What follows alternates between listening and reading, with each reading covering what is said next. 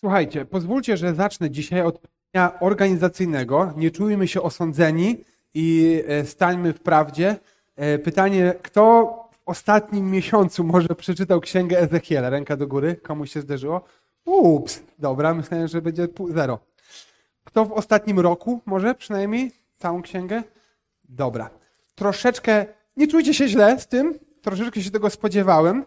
E, rozumiem to, ale to też oznacza, że dzisiejsze nasze wyzwanie jest e, tym większe, e, tym większym zaskoczeniem może będzie dla niektórych to, co w księdze Ezechiela znajdziemy i na pewno pomocne może być e, albo trzymanie palca na cały czas tej stronie, na której jesteśmy w Biblii, albo notowanie, albo wrócenie sobie do tej księgi w najbliższym czasie.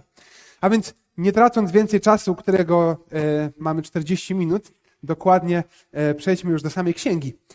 I Ezechiel jest kolejnym prorokiem, którego służba i którego przesłanie są e, spisane w Bożym Słowie. Jest kolejnym z wielkich proroków, wielkich, to znaczy takich, który, którzy wyróżniają się skalą przesłania, które niosą.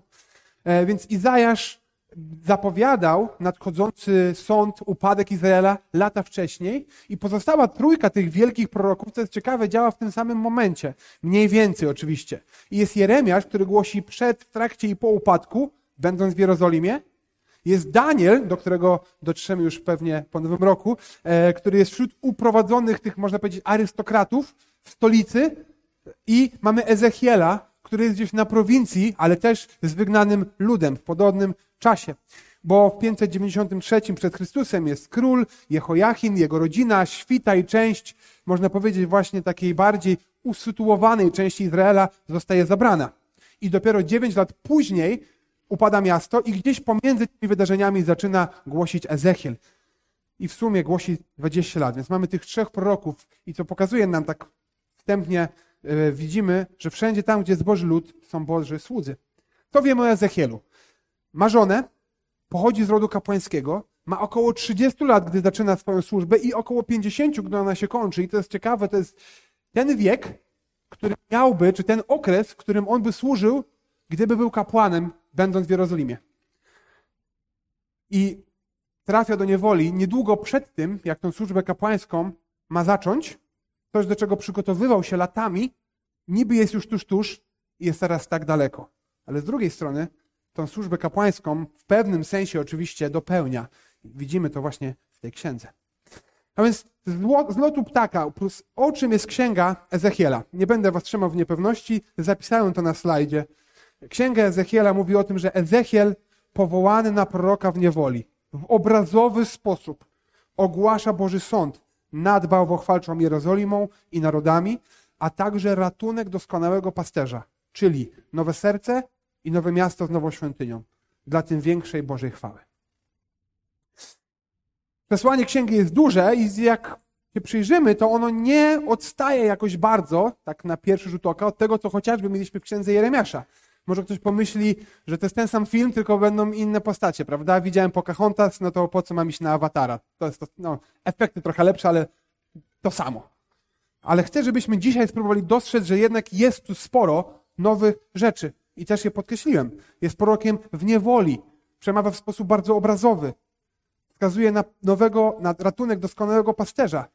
Ezechiel, czy Bóg przez Ezechiela mówi o nowym sercu, o nowym mieście z nową świątynią i bardzo mocno widoczny w całej tej księdze jest wątek Bożej chwały. I księgę, te 48 rozdziałów, które dzisiaj sobie przejrzymy, można byłoby podzielić na pięć części, co też tu widać.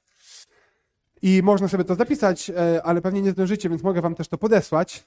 E, widzimy wizję chwały, widzimy ogłoszenie sądu nad Jerozolimą, nad obcymi narodami i później obietnicę tego, że Bóg ożywi swój lud i na końcu, że Bóg rozprawi się z globalnym złem i ustanowi wieczną świątynię. I przejdziemy sobie przez całą tą księgę, fragment po fragmencie, i będziemy zatrzymywali się co chwilę, żeby spróbować wyciągnąć wnioski. I zanim jeszcze przejdziemy do tej księgi, zanim zajrzymy do pierwszego rozdziału, chociaż mam nadzieję, że już palec mamy w pierwszym rozdziale, tudzież nasze aplikacje w komórkach odpalone. Wiadomo, aktualnie jest Facebook, ale szybko można przełączyć i zaraz będzie Biblia. Nie, mam nadzieję, że nie. E, to jeszcze na sam początek chcę powiedzieć, żebyśmy wiedzieli, że patrzymy na tę księgę z perspektywy nowego przymierza. I tak naprawdę to nie jest zaskoczenie dla nikogo pewnie. Robimy to zawsze, gdy zaglądamy do Starego Testamentu. Pewnie niektórzy siedzą i odliczają tylko czas. Kiedy po raz pierwszy w Ezechielu pojawił się Jezus? Minuta piąta, sekunda ósma. Pojawia się po raz pierwszy Jezus. I będziemy wskazywać, jak poszczególne te części tej księgi e, się do tego odnoszą, albo inaczej, jak patrzymy na nie, wiedząc, jak wypełni się Boży plan w Chrystusie. Już teraz chcę, żebyśmy na to rzucili okiem. Po pierwsze, to w Jezusie objawia się pełnia Bożej chwały, którą Ezechiel widzi. W czwartej części księgi widzimy to nowe serce, ale to w Jezusie wypełnia się ta obietnica. W piątej części księgi widzimy tą obietnicę zwycięstwa i nowego miasta. I to On jest gwarantem, to Jezus jest gwarantem wiecznej, doskonałej świątyni. Ale gdy czytamy w drugiej, w trzeciej części tej księgi o sądzie, to musimy pamiętać, że tylko w Jezusie jest uśmierzenie sprawiedliwego Bożego gniewu za nasz grzech. I to nie wyklucza się z tym, że wciąż mamy mieć się na baczności, bo przeciwnik działa. Dobrze, przejdźmy do pierwszej księgi, części naszej księgi, księgi Ezechiela, gdzie widzimy wizję chwały Pana. I to, jak się ta księga rozpoczyna, z jednej strony jest niesamowite, z drugiej strony może być dla nas przytłaczające. Ezechiel siedzi sobie nad kanałem wodnym w królestwie Nebukadnezara, gdzieś tam poza stolicą. Jesteśmy kilka lat po tym, jak zostali jeńcy wywiezieni z Jerozolimy, siedzi i otrzymuje wizję. Wizję, która jest tak niesamowita, że próba opisania jej przez Ezechiela zostawia mnóstwo przestrzeni do interpretacji. Czytajmy w pierwszym rozdziale od wersetu czwartego. Spojrzałem i zauważyłem, że z północy zerwał się gwałtowny wiatr. Pojawiła się potężna chmura i, to i coraz wyraźniejszy stawał się otoczony jaskrawą poświatą ogień, z którego środka wyłaniało się coś, co błyszczało jak rozpalony bursztyn. Z jego wnętrza z kolei wyłaniało się coś na kształt czterech żywych istot. Wyglądem przypominały one człowieka. Każda miała cztery twarze, każda cztery skrzydła, ich nogi były proste, a stopy u nóg przypominały kopyta cielęcia. Liśniły one jak polerowany brąz. Pod skrzydłami po każdej z czterech stron, ich strony miały jakby ludzkie ręce. I widzimy coś, co przypomina, jakby coś, co mu się kojarzy, coś, co on jest w stanie opisać w taki, a nie inny sposób, ale lepiej nie potrafi. Więc Ezechiel opisuje ten doniosły obraz na tyle, na ile może, i my dzisiaj nie mamy e, dużej szansy, żeby dokładnie wiedzieć, co on widział. Wrzuciłem na slajdzie kilka interpretacji. To jest akurat strona z Biblii komiks, którą czytam czasami z dziećmi. E, następne możemy pokazać. To jest, e, mam, może kojarzymy, jak Bible Project. Kolejny mamy, o, tu jest jakaś taka interpretacja tego, jak mogło wyglądać to, co on widział. Mam chyba jeszcze jedno. O, to mi się najbardziej chyba podoba. Próbujcie te rzeczy, które tu przeglądaliśmy komuś tak szybko, w skrócie wyjaśnić. A więc tak ogólnie mamy coś, co przypomina ogromny, wspaniały, poruszający się tron. Cheruby, anielskie postacie, które są w ciągłym ruchu o wielu twarzach, stoją na kołach o wielu osiach, które są też w ruchu i one na swoich skrzydłach utrzymują jakąś kopułę, z której dobywa się dźwięk i na tronie siedzi ktoś, kto wygląda jak człowiek, ale to Bóg. To Bóg siedzący na tronie powołuje Ezechiela. I mówi mu, też to chyba tu będzie widać zaraz, jak pójdziemy do... I następne. I mówi mu właśnie, że ma zjeść zwój Bożego Słowa. I on go zjada, on mu smakuje jak miód. I ma głosić to Słowo. I trafia później pomiędzy upartych ludzi. Ale tego nie ma zatrzymywać.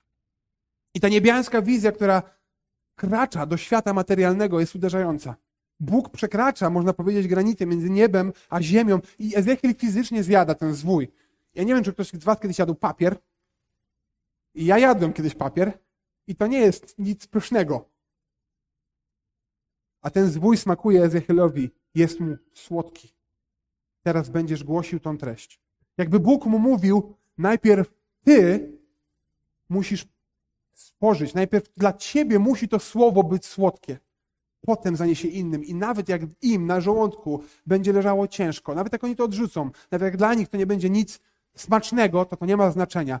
To ma być dla ciebie słodkie i dlatego masz to głosić. I ta wizja tu się urywa i wracamy nad rzekę Kebar.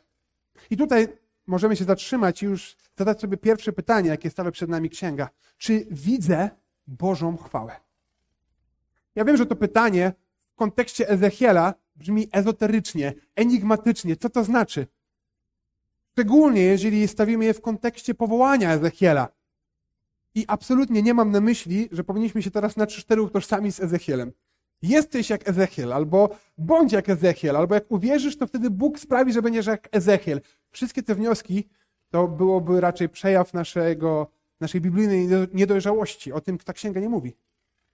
Ale to wyjątkowe powołanie Ezechiela jest cieniem jeszcze wspanialszej manifestacji Bożej chwały. Jeszcze donioślejszego obrazu, który też jest nieprawdopodobny, niewyobrażalny, potężny, ale z drugiej strony zapisany przystępnym językiem, który trafia do ludzi na całym świecie, do milionów od dwóch tysięcy lat. Mówi oczywiście o Bożej chwale, o sobie i dziele Jezusa. W Ewangeliana czytamy, Słowo zatem stało się ciałem, pełne łaski i prawdy zamieszkało wśród nas i zobaczyliśmy Jego chwałę. Chwałę jako jedynego zrodzonego, który pochodzi od Ojca. Jego chwałę. Kogo? Słowo, które było od początku. Słowo, które było Bogiem i zarazem było u Boga. Stało się ciałem i zobaczyliśmy Jego chwałę. Autor listu do Hebrajczyków otwiera swój list znanymi, myślę, słowami i mówi Bóg, który stopniowo i na wiele sposobów objawiał dawniej swoje słowo ojcom przez proroków. Między innymi przez Ezechiela. Bóg objawiał swoje słowo przez proroków. Kojarzycie wizję, którą dostał Ezechiel w tych ostatnich dniach. I to nie oznacza niedawno, tylko w tych dniach ostatecznych, w tym czasie ostatecznym, w tym ostatecznym, pełnym objawieniu. Przemówił do nas w osobie Syna. Jego ustanowił dziedzicem wszystkiego. Przez Niego również stworzył wszystko, co istnieje w czasie i przestrzeni. On, jako odblask Bożej chwały, odbicie Jego istoty. Ten, który podtrzymuje wszystko słowem swojej mocy, gdyż sam oczyścił nas z grzechów, zasiadłszy po, zasiadł po prawicy majestatu na wysokościach. Czy widzę Bożą chwałę? Czy najwspanialszą rzeczą, jaka wydarzyła się w moim życiu, to moment, dla niektórych to będzie moment rzeczywiście, dla innych dzień, dla innych miesiące, czy najwspanialszą rzeczą, jaka wydarzyła się w moim życiu, to dzień, w którym dostrzegłem sens i istotę krzyża. Nie fakty, nie informacje, nie doktrynę, ale to, że to historyczne, niesamowite wydarzenie dotyczy mnie. Że Boży Syn przychodzi, aby mnie uratować. Wiecie, jak najłatwiej jest odpowiedzieć na to pytanie? Zadać sobie pytanie pomocnicze. Czy moje serce jest usatysfakcjonowane w Bożej chwale, jaką widzę w Jezusie? Czy szuka czegoś jeszcze i jeszcze? Czy widzę Boga, który objawił się w pełni, czy tak naprawdę chciałbym nowego objawienia? I gdy rzeczy w moim życiu, mniejsze, większe i te i te mają tendencję, potencjał do tego, żeby nas przytłoczyć, gdy te rzeczy się sypią, to czego się chwytam? Gdzie kieruje mój wzrok? Przynajmniej mam, na szczęście nie jestem taki jak, jak się ogarnę, czy ogarniemy, to jakoś to poukładamy. I nawiązując do Ezechiela, czy słowo Boga w swojej najwyższej formie przedstawione, czy objawione w osobie Jezusa jest najsłodszym miodem dla mojej duszy? Czy tak naprawdę słodsze dla mnie jest to, co mówią o mnie inni? Porady motywatorów, celebrytów, psychologów tego świata? Czy słodsze jest to, ile mam lajków, ile mam na koncie, ile mam przyjaciół, jakie mam fajne rzeczy? Czy słodsze jest to, jakie mam wakacje i inne symbole statusu? Czy widzę Bożą chwałę? I w drugiej części księgi Ezechiel zaczyna ogłaszać sąd nad Jerozolimą, która zdradziła swojego Boga. I ta część jest duża, nie zdążymy oczywiście omówić wszystkie te słowa i wizje, ale głosi on upadek. I ciekawe jest to, że mamy tutaj prorocze inscenizacje Ezechiela, e, takie scenki, które mają coś pokazać w obrazowy sposób, taki performance uliczny, moglibyśmy powiedzieć. I wniosek z tego jest taki, on oskarża Boży lud o odstępstwo i zapowiada konsekwencje. I jest takich wizji, czy takich e, przedstawień kilka, i później Ezechiel ma kolejną wizję od Boga i zostaje przeniesiony do Jerozolimy. Nawet nie próbuję sobie wyobrazić, jak potężne emocjonalnie to musiało być dla tego chłopaka, mężczyzny już w tym momencie, który szykował się, żeby w tej świątyni służyć. Nie ma go tam i Bóg go tam zabiera, ale nie zabiera go tam na długo, tylko na chwilę, żeby pokazać mu, że tak naprawdę tam są wielbieni inni, tam są wielbione bożki, lud dostaje znowu zapowiedź sądu i tamta poruszają, i tamta, ten tron Bożej chwały, który widzieliśmy na początku, znowu się pojawia. Pojawia się i opuszcza świątynię. I opuszcza Jerozolimę. Po tych słowach cheruby podniosły skrzydła. Koła były tuż przy nich, a nad nimi u góry wznosiła się chwała Boga Izraela. I tak chwała Pana unosła się, opuściła granicę z miasta i zatrzymała się na górze położonej na wschód od niego. Mnie natomiast duch uniósł i w widzeniu w duchu Bożym przeniósł do wygnańców Chaldei. Widzenie zaś, które miałem, uniosło się, nie było już nade mną. I przekazałem wygnańcom wszystkie słowa, które objawił mi Pan. Z jednej strony widzimy tragiczny stan serca ludzi w Izraelu, ale mamy niesamowity obraz Bożej chwały. Chwały, która nie jest ograniczona do miejsca, do świątyni, do ludu. Chwały, która ujawnia się Ezechielowi i przez niego całemu ludowi na wygnaniu. Chwała, która jest z nimi, nie, gdy brakuje tak naprawdę w tym momencie jakichkolwiek dowodów tego, że jest dobrze albo że będzie dobrze. I dalsza część tej sekcji od 12 do 20-40 rozdziału to są kolejne oskarżenia. Oskarżenia fałszywych proroków. Są dwa obrazy, gdzie Izrael jest przyrównany do niewiernej żony. Pokazuje postawę odrzucenia męża, takiej obrzydliwej, wszechobecnej zdrady, brudu. I Bóg mówi: Zdradziłaś mnie, wydam cię w ręce tych, którymi to zrobiłaś. Mówi: Pobudowaliście sobie świątynię, świątynię dla jakichś bożków, idźcie ich prosić o ratunek. Doniosę królestwo Babilonu, bardziej was interesowało niż moja chwała, to oni będą narzędziem mojego sądu. I ta część kończy się kolejnym obrazem. Obrazem szczerniałego, przypalonego kotła i zapowiedzią sądu. Różny trud z tą czernią. Nie zeszła z niego. Mocna to czerń. Do ognia z tą czernią. Twoja niegodziwość jest twoją hańbą. Dlatego chciałem cię oczyścić, lecz nie oczyściłaś się Jerozolimo i już się nie oczyścisz, aż wyleję na ciebie mój gniew. I ta część, ta sekcja kończy się słowami, a to do ciebie, synu człowieczy, to w dniu, gdy zabiorę im ich miasto warowne, ich radość, ich chlubę, rozkosz ich oczu i pociechę ich dusz, ich synów i ich córki w tym dniu przyjdzie do ciebie uchodźca, donosząc ci o tym. Tym też dniu w obecności uchodźcy otwarcie zostaną usta i przemówisz. Przestaniesz być niemy, będzie więc dla nich znakiem i przekonają się, że ja jestem Pan. Ezechiel podobnie do Jeremiasza widzi jasno i klarownie. Bóg wołał, wyciągał, kierował, ale lud Izraela go zdradzał, odrzucał, gardził nim i spadnie na nich sąd. Bóg objawia się w chwalebnej wizji swojego tronu, ale mówi, że on też objawi się w sądzie. Jego sprawiedliwy sąd będzie dowodem na to, że on jest Bogiem. I te oskarżenia Ezechiela są jasne. Lud zamiast wielbić Boga, wielbi bożki. Zamiast żyć dla Niego, żyje dlatego, że jest Bogiem tego świata. Kłaniali się posągom, przyjmowali obrzydliwe, niemoralne zwyczaje ludów dookoła. To jest może dla nas absurdalne, ale na dziedzińcu świątyni wielbią inne, bo, innych bogów. To jest może dla nas absurdalne, ale posuwają się do tego, że w ofierze składane są niemowlęta. Ale nie patrzmy na nich z poczuciem wyższości. Dzisiaj taka sama pokusa dotyka naszego serca. Postawienie posągu sobie. Życia kierowanego tym, co aktualnie mi się chce, co podpowiada mi aktualnie świat dookoła, i w niektórych wypadkach rzeczywiście złożenia na ołtarzu kariery, na ołtarzu pasowania do trendów, ołtarzu tego, co inni o mnie myślą, czy ołtarzu mojego komfortu, złożenia tego, co Bóg daje mi jako zadanie. Może dzieci, może moje rodziny, może innych rzeczy. Ezechiel daje mocny, dobitny, czasem trudny do czytania obraz tej zdradliwej żony, której daje jej wszystko, przyjmuje ją, otacza opieką. Gdy ona upada, to ją przyciąga, a ona po raz kolejny i kolejny i kolejny idzie do innych mężczyzn. Ja myślę, że niewiele małżeństw, nawet nie wiem, czy jakiekolwiek, wchodzi w ten związek z myślą, będziemy się zdradzać. Ale niestety nie mało w tej sytuacji ląduje. I myślę, że wie to każdy. Ci z nas, którzy są w małżeństwach i ci, którzy nie są. Że dbanie o wierność, wzajemną miłość, wzajemną mi więź bliskie relacje zaczyna się codziennie w małych rzeczach, a nie wtedy, kiedy jest już wszystko po, posypane. I analogicznie powinniśmy widzieć naszą relację z Nim. I zadać sobie pytanie o to, czy zabiegam, żeby oglądać Jego chwałę, żeby karmić się Jego obecnością. I tak dostrzeżenie Bożej chwały ofierze Jezusa, bycie poruszonym, bycie obmytym, bycie uratowanym, to jest kwestia Bożej łaski. Ale jako Kościół który jest nazwany oblubienicą. Mamy zabiegać, aby ponad wszystkim innym, podczas ponad wszystkimi innymi rzeczami dookoła, które tak mocno walczą o nasze serce, widzieć chwałę Jego krzyża.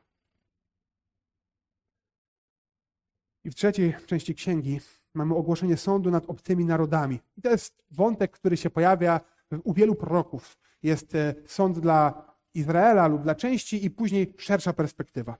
I tu mamy siedem narodów, siedmiu odbiorców. Mamy czterech sąsiadów Izraela, e, Ammon, Moab, Edom, Filistynów. Mamy miasto Sydon i najwięcej czasu Ezechiel poświęca dwóm konkretnym, e, można powiedzieć, no, odbiorcom. Bo jest mamy miasto Tyr i Egipt.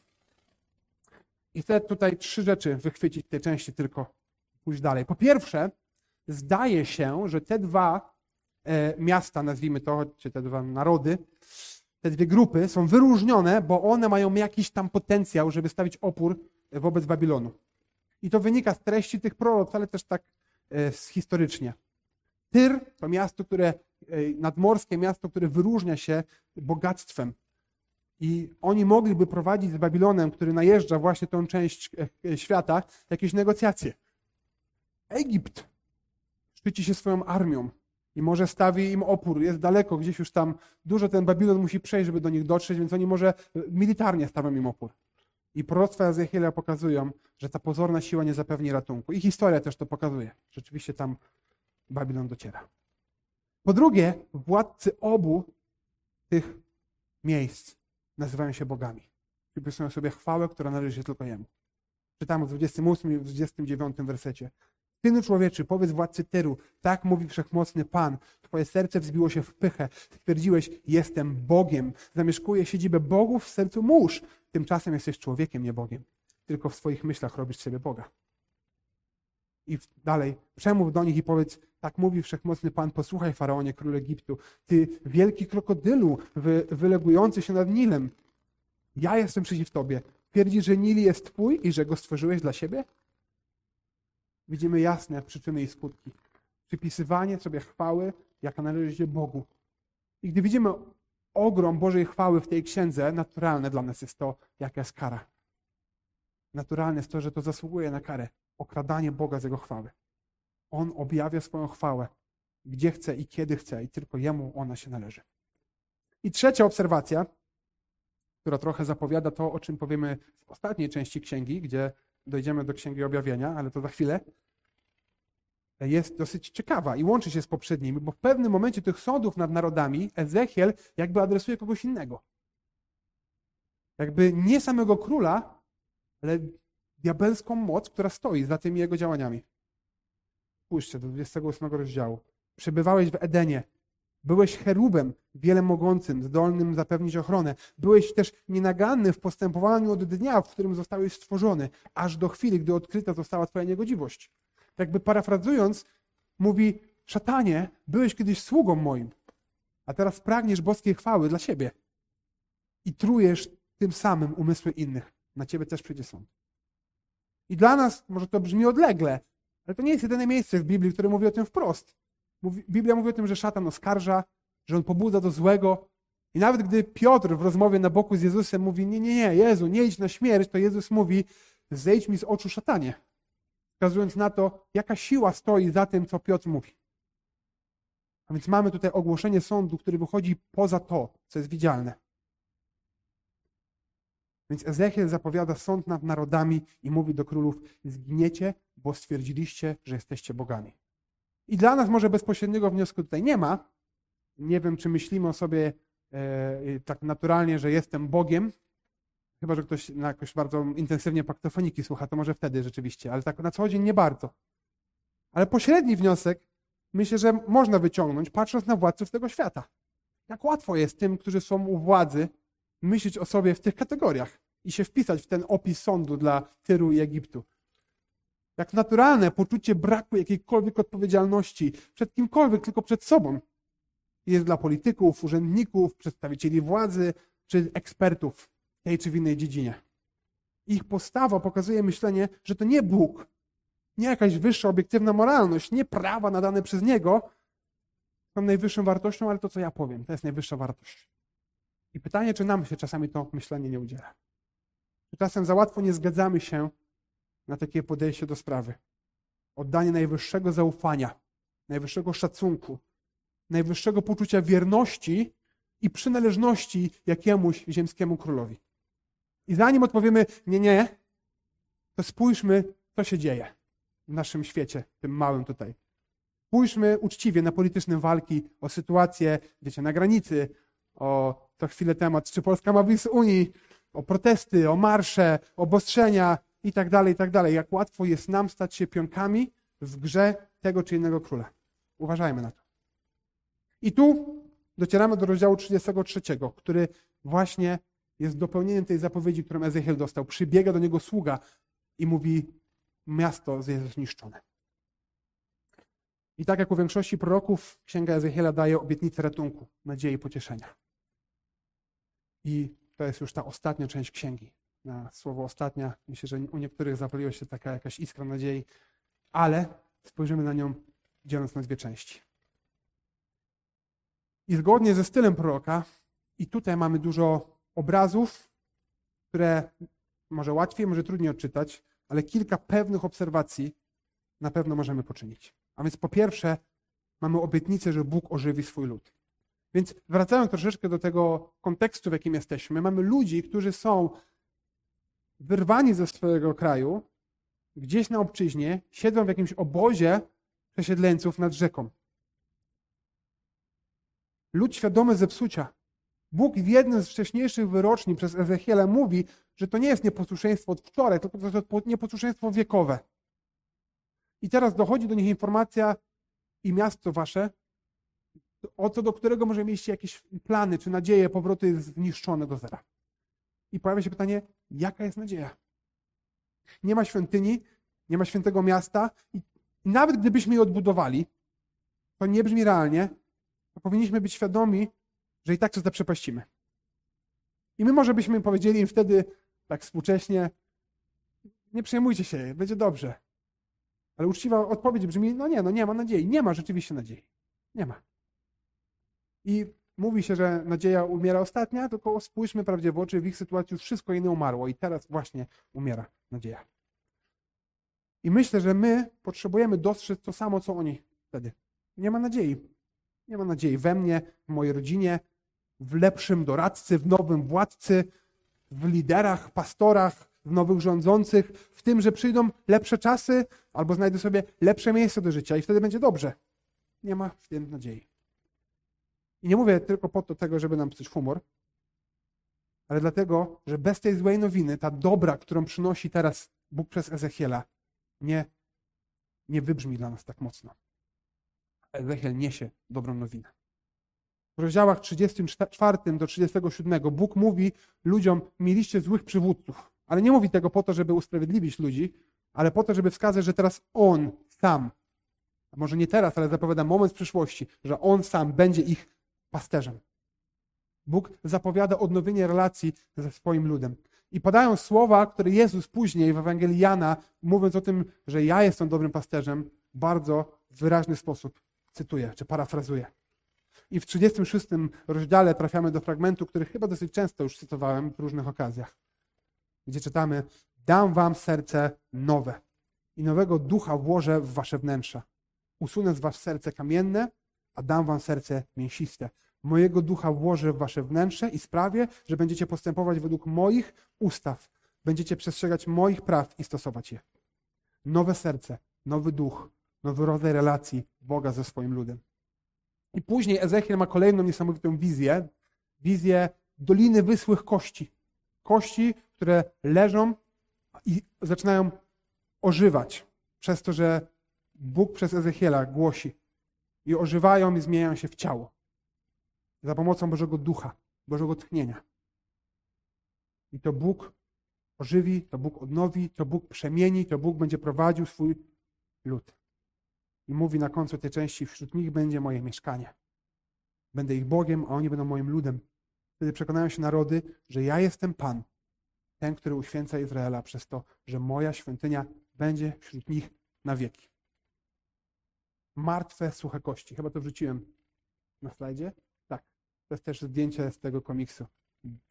Nie wiem, czy to jest dla okłasy reklama czy antyreklama, ale Taki sobie w domu czytujemy. Martwe, suche kości. To jest obraz ludzkiego stanu bez Boga.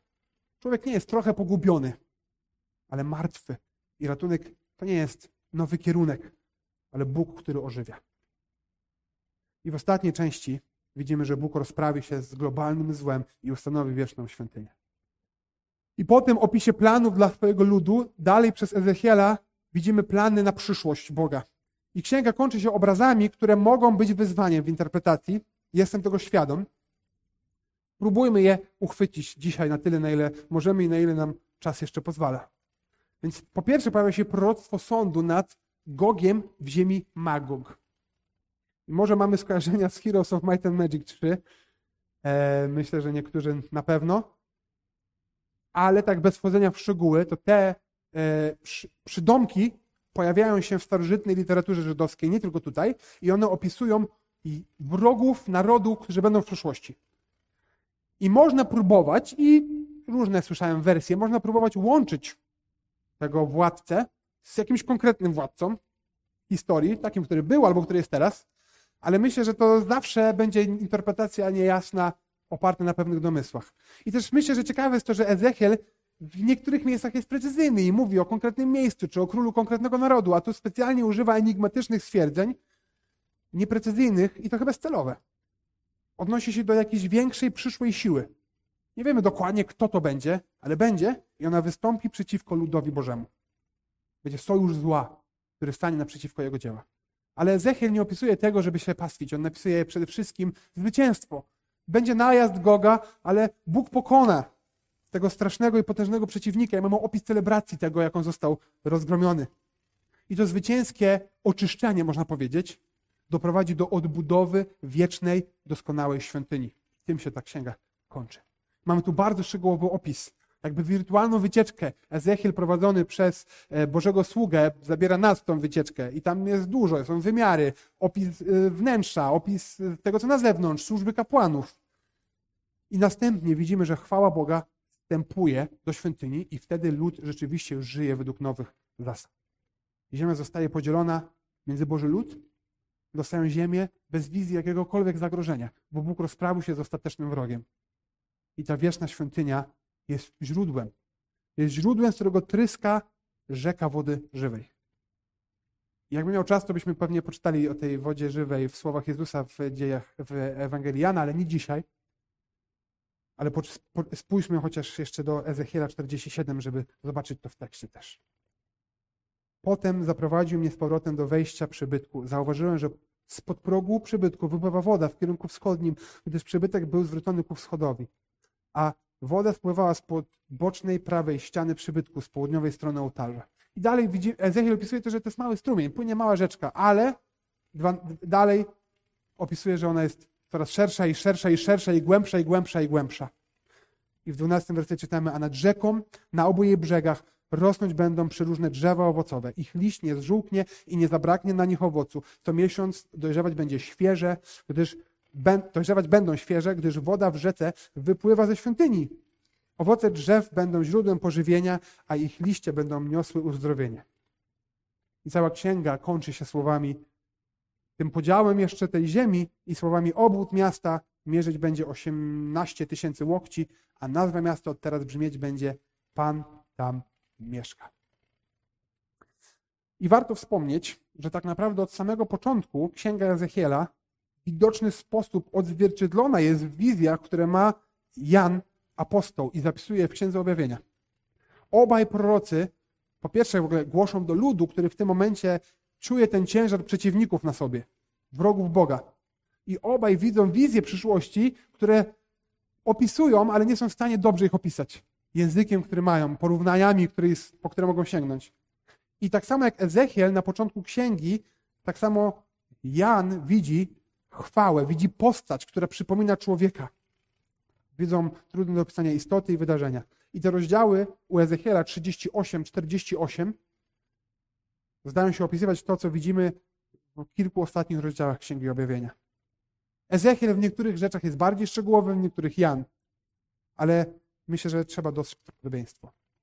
A więc przechodząc trochę do ostatniej księgi Biblii, widzimy w opisach czy w wizjach Jana zwycięstwo Boga nad szatanem. Widzimy związanego wroga pod Bożym butem. I to jest ciekawe, bo Jezus sam w swoim nauczaniu, gdy wypędza demony, mówi, że szatan jest związany. Jan widzi to samo, to samo w wizji. Nie jest jeszcze unicestwiony, ale jest związany. Działa, ale Bóg zwyciężył. I ten opis, który mamy u Jana, ten opis zwycięstwa, jest gwarancją tego, co Bóg obiecuje tutaj, mówiąc o nowym sercu, o nowej relacji, o doskonałym pasterzu.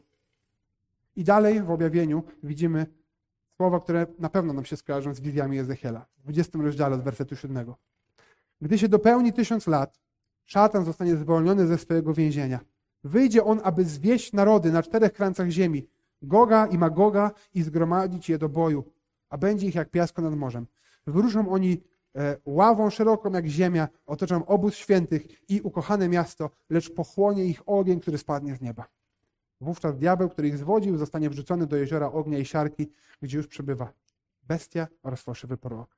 Tam będą dręczeni dniem i nocą na wieki.